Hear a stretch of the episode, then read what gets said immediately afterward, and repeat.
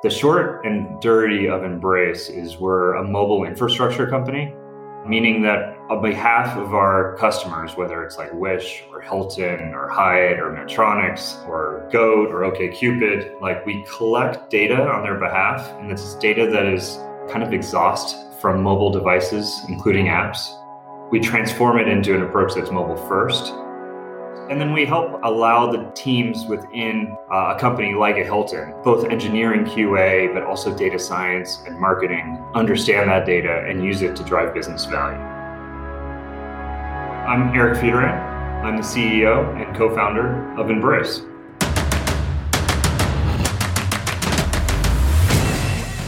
This is Code Story, the podcast bringing you interviews with tech visionaries who share in the critical moments of what it takes to change an industry and build and lead a team that has your back. I'm your host, Noah Labhart, and today, how Eric Futoran created the future of mobile data infrastructure and observability. All this and more on Code Story. A multi startup founder Eric Futoran has always focused in on being a family man. He considers himself a multi hat wearing person, and though most entrepreneurs say that, Eric really means it. He has four degrees. No, really, four. One in electrical engineering, computer science, a JD, and an MBA. He really likes to learn, and is constantly reading and learning from people, books, and of course, his family. He has found that his JD has really helped him understand the legal world as it applies to the startup world, specifically SPACs, special purpose acquisition groups. He's digging into what the implications will be in the future for SPACs, and he's got an interesting perspective on that. He's got two young boys, five and eight, and has felt the pains of many parents through the pandemic with kids being home. Other than startups and school, he likes to get outdoors as much as he can, doing some hiking or spending time at the beach.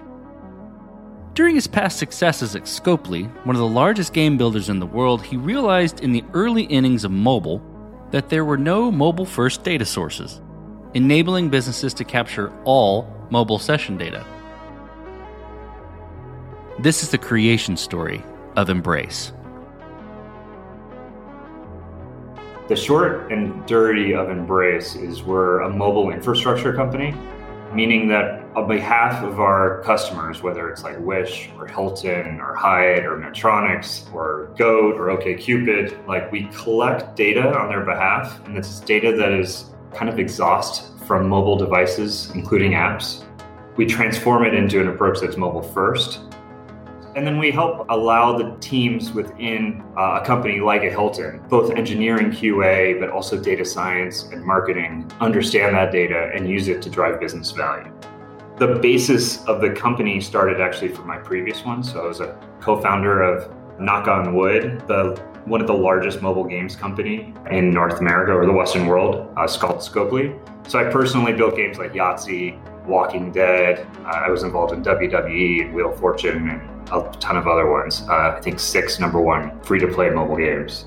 I was fortunate to be early innings of mobile. Like smartphones have really been only around like our iPhones for 10 years, which in the grand scheme is a pretty short period of time. So there's been a lot of technology and, just core uh, infrastructure, uh, to use that word again, uh, required and not built for all the teams that I mentioned. Why I built it was literally this use case.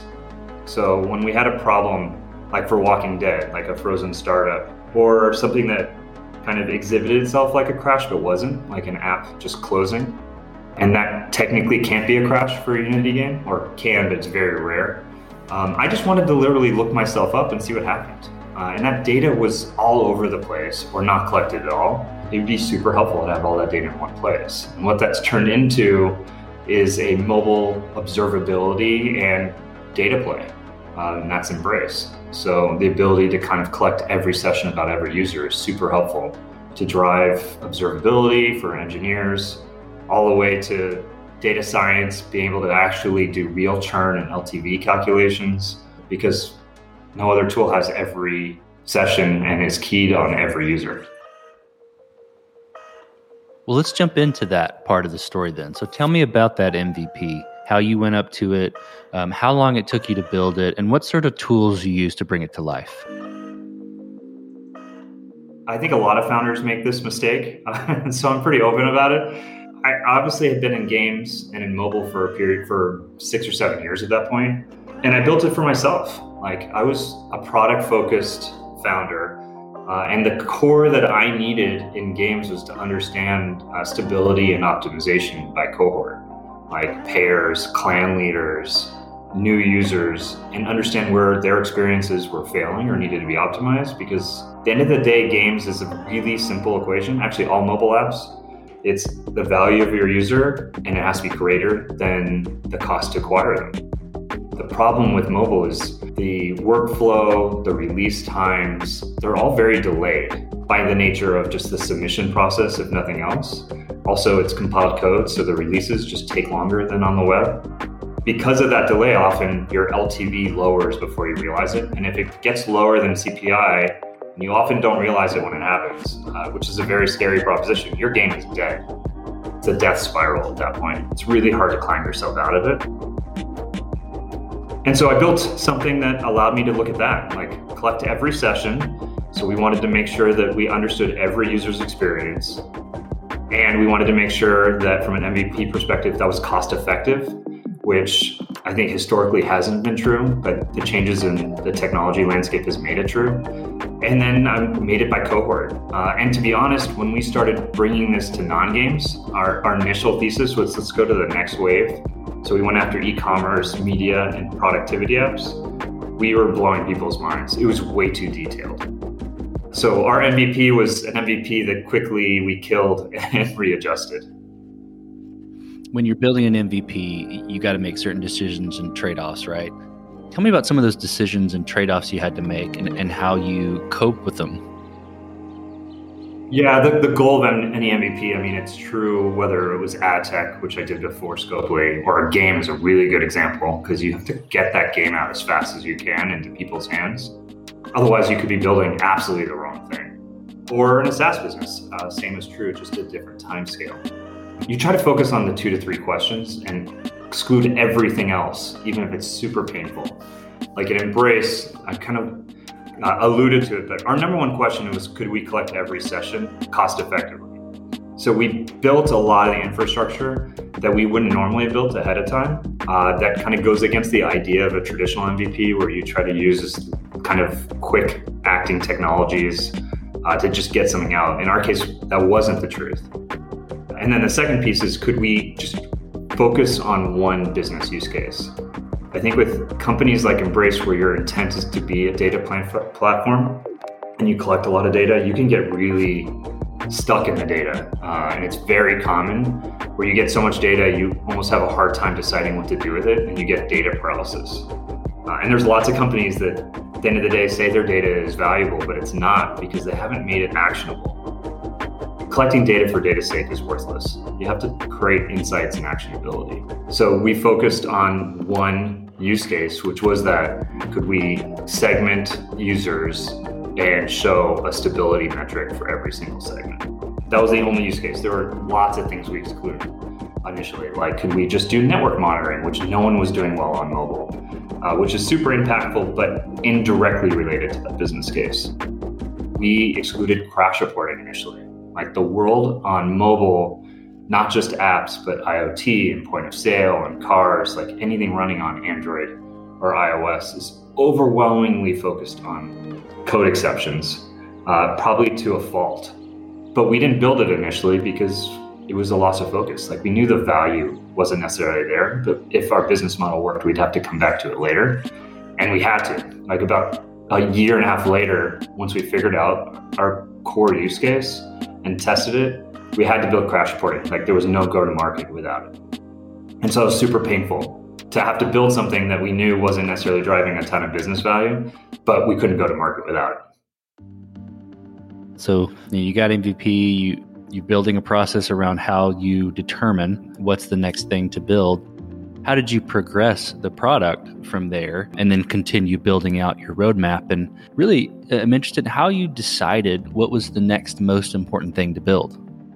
I'm going to wax academic a little bit, but it's not just those decisions, it's how you gather the feedback. And it's kind of everybody says, like, use your customers as your feedback source, but that's really easy to say and it's really hard to implement. And so the way I think about it is what customers do I want? So you have to pick the customers, which is really hard. We had people coming to us like games initially, which we excluded, that wanted to use our product and we said no. You're going to give us the wrong feedback. It's not going to be representative of the ecosystem. So you pick your customers and you try to pick the profile that will give you the feedback that will align you to the bet you're making uh, and test the assumptions. Number two is you have to structure your team around gathering that feedback. So we purposefully built customer success early and we created uh, a different profile for them. We actually made them data analysts because we're a data company. So by doing that, they're not necessarily the best at traditional customer success like account management and generating upsells and resells and revenue, but they're really good at looking at the data, providing insights at every touch, and creating feedback. Uh, but we also, the lead of customer success was also our head of product. So part of the reason I even wanted to do this business model in SaaS is because the product to feedback loop, what could be zero, by aligning product and CS together, we actually made that loop like uh, instantaneous when if you split those two, it actually becomes a point of friction for most SaaS companies. And in games, it was delayed because of it, which was brutal. And then the third, yeah, our product choices and how do you gather that feedback? And that's the paradigm everybody talks about. Like, but it's totally true when you're going after a mid-market or bigger play for an infrastructure technology company like Embrace. We're not looking for thousands of customers, we're looking for hundreds. We have every one of them on Slack I would constantly be traveling and getting beers with the personas, like the executives, uh, and getting their feedback and showing them the dashboard and asking them about the data, like constant. It, it irks me that we're almost reaching a stage where I'm going to start separating from that and hiring people like product managers to, which we already have, to gather that feedback. But that at the beginning, that is one of the primary roles of the founding team, especially the CEO. Well, then let's switch to team. So, how did you go about building your team? And what did you look for in those people to indicate that they were the winning horses to join you? At Embrace, I think that the key was finding a co founder who is technical, who had built uh, data at scale.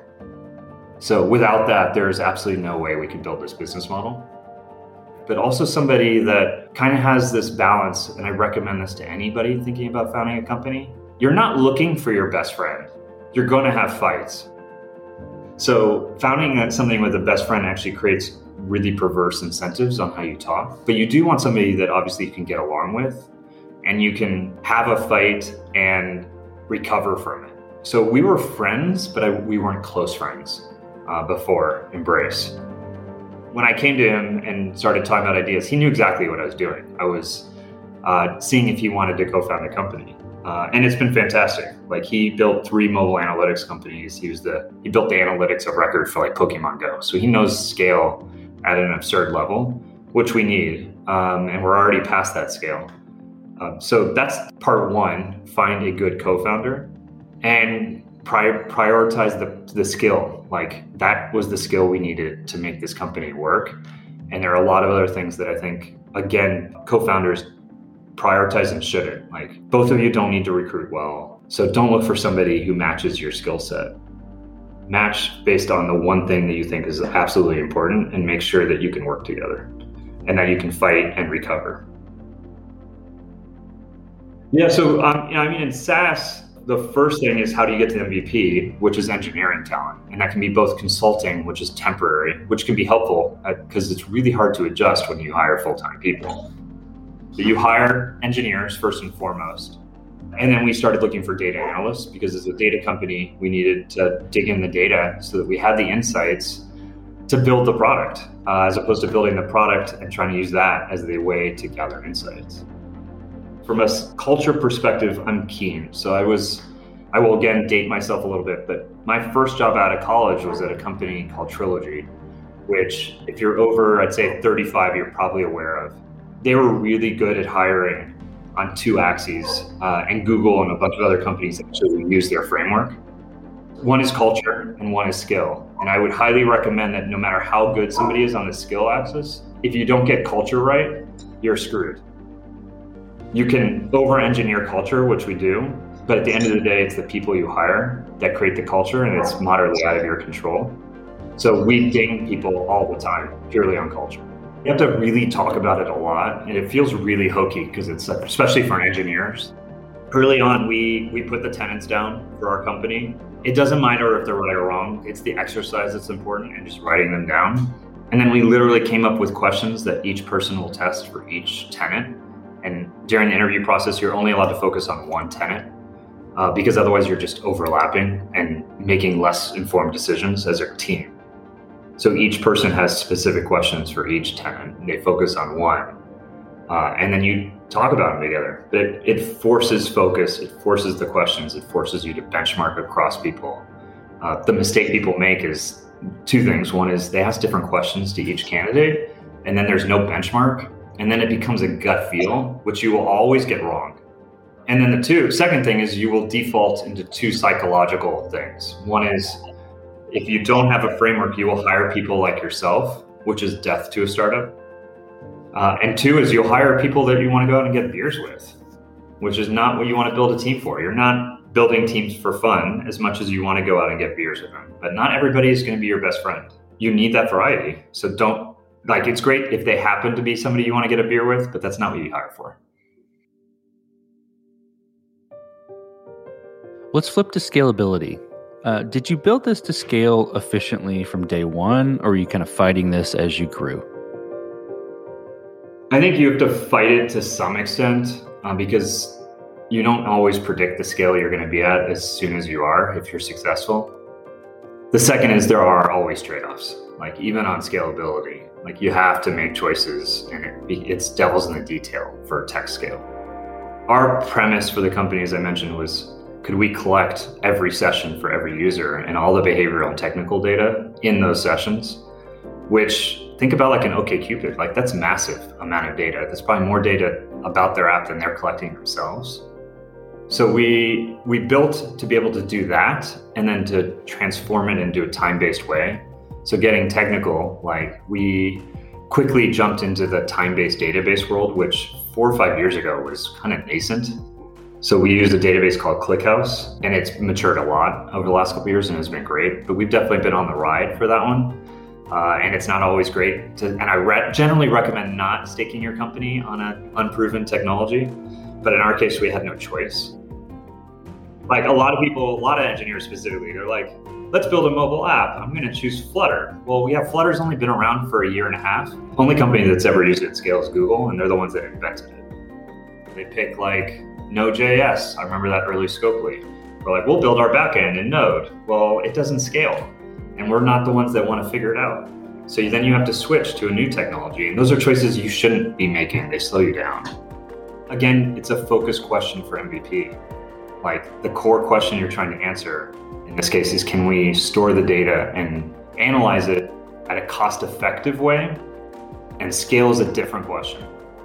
Scale, in my mind, uh, is not just cost, but its ability, obviously, to take more consume, like consume more, and not have a linear equation on your ability to reach, for lack of a better way to put it, like hit your KPIs and reach your SLAs.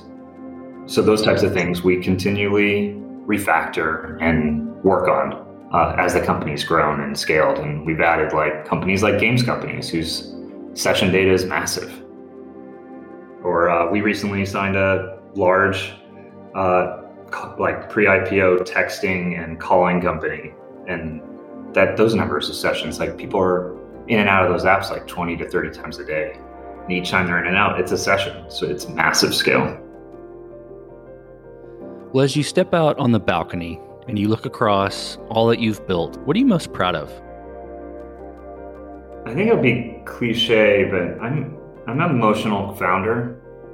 Part of the reason I like being a, a small and growing company, and I've been lucky enough to have companies that have reached massive scale, is that I get to have a personal relationship. Like you hear the chatter in the office, you get to joke around. And as the company reaches, I'd say about 30 to 50 people, like I feel like like it's happening, it's happened in Embrace already.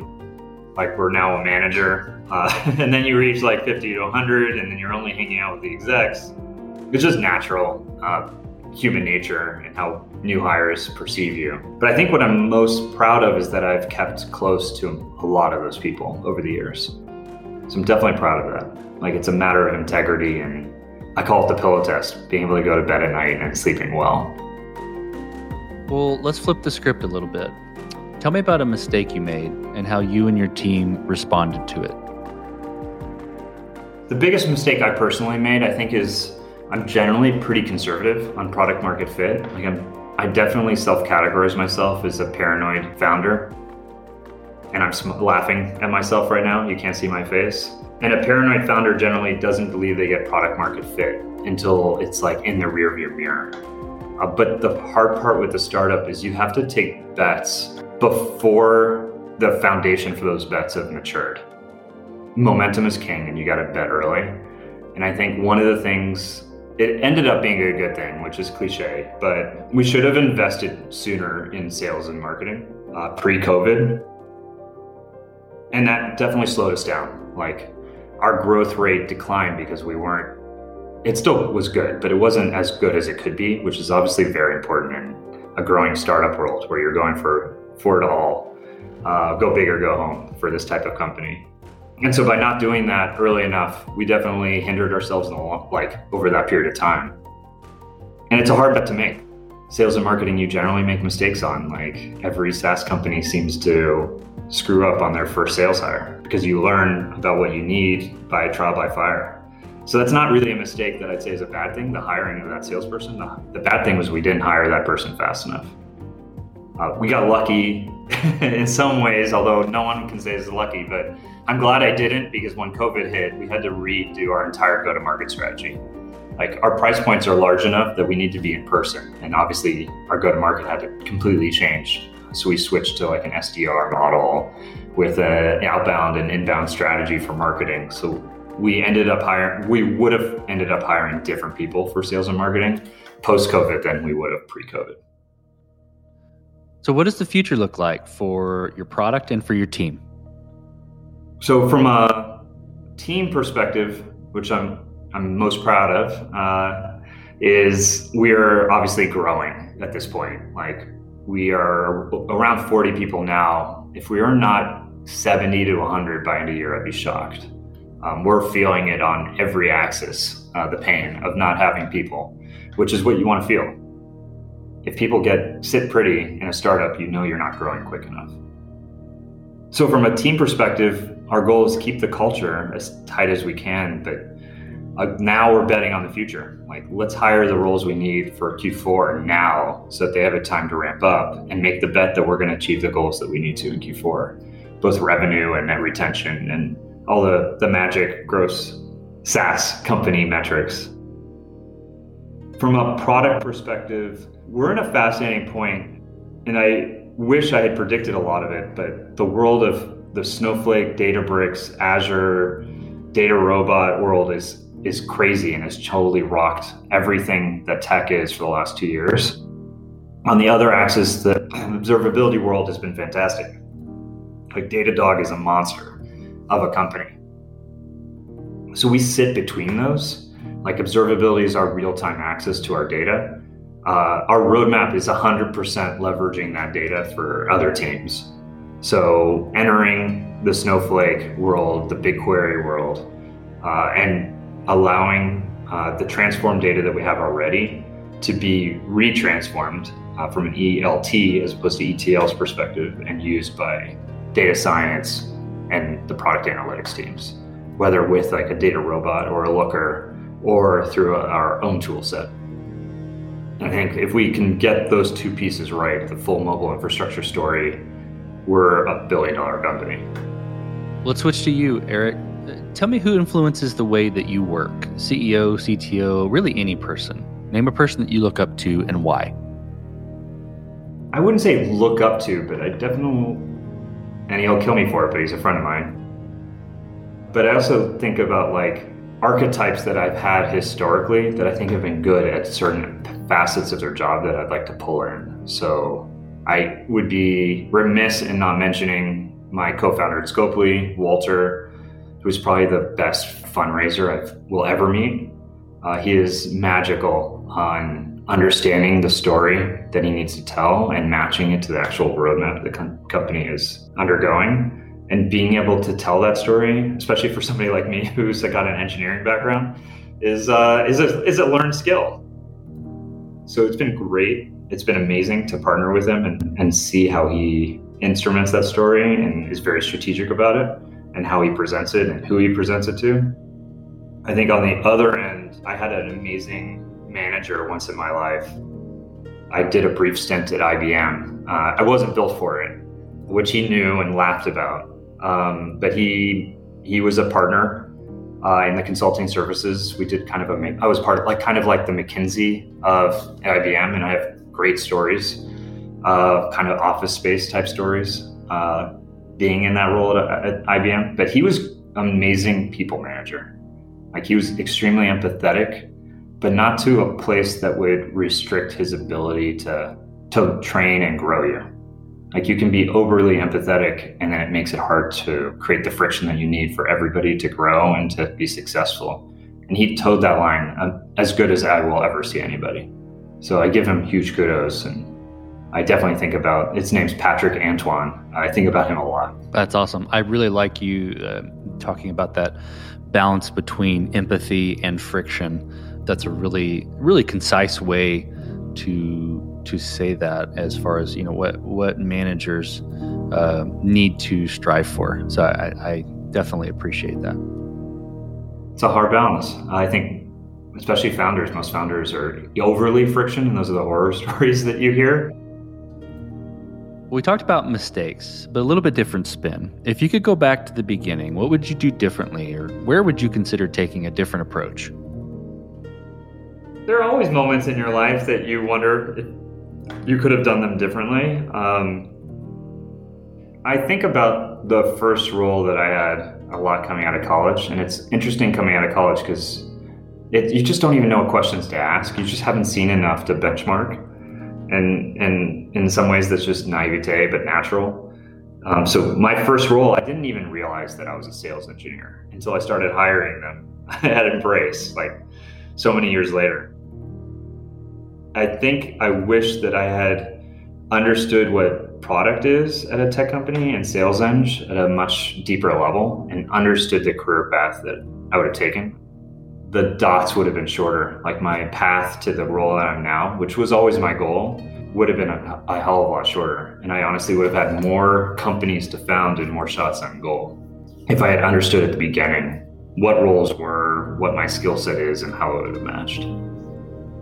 Last question, Eric.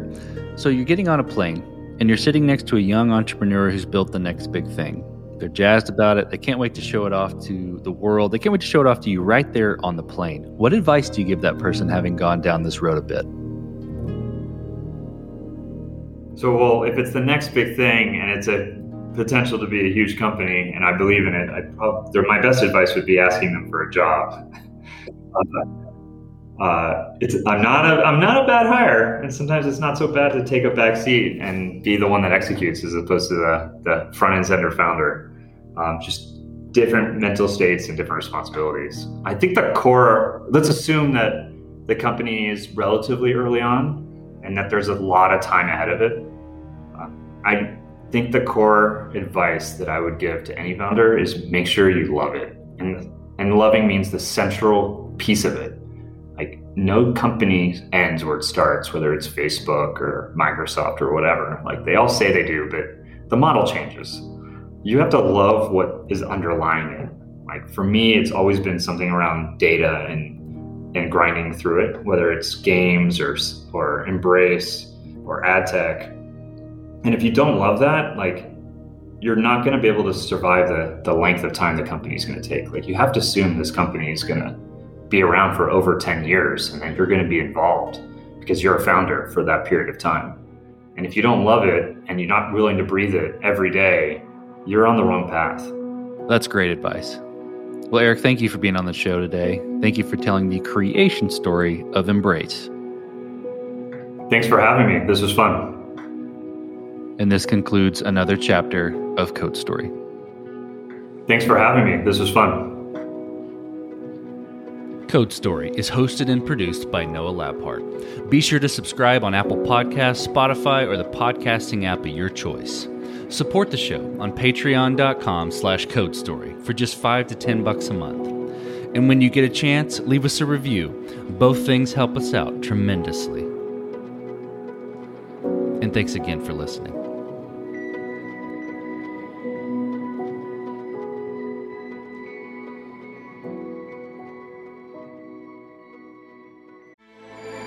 Canyon University's RN to BSN online degree program makes earning your bachelor's in nursing possible. Balance online coursework with local in person clinicals to position yourself for potential leadership opportunities in the time you have from wherever you are, leaving room for what matters. Achieve your goals with your personalized plan and team behind you. Find your purpose at Grand Canyon University. Visit gcu.edu.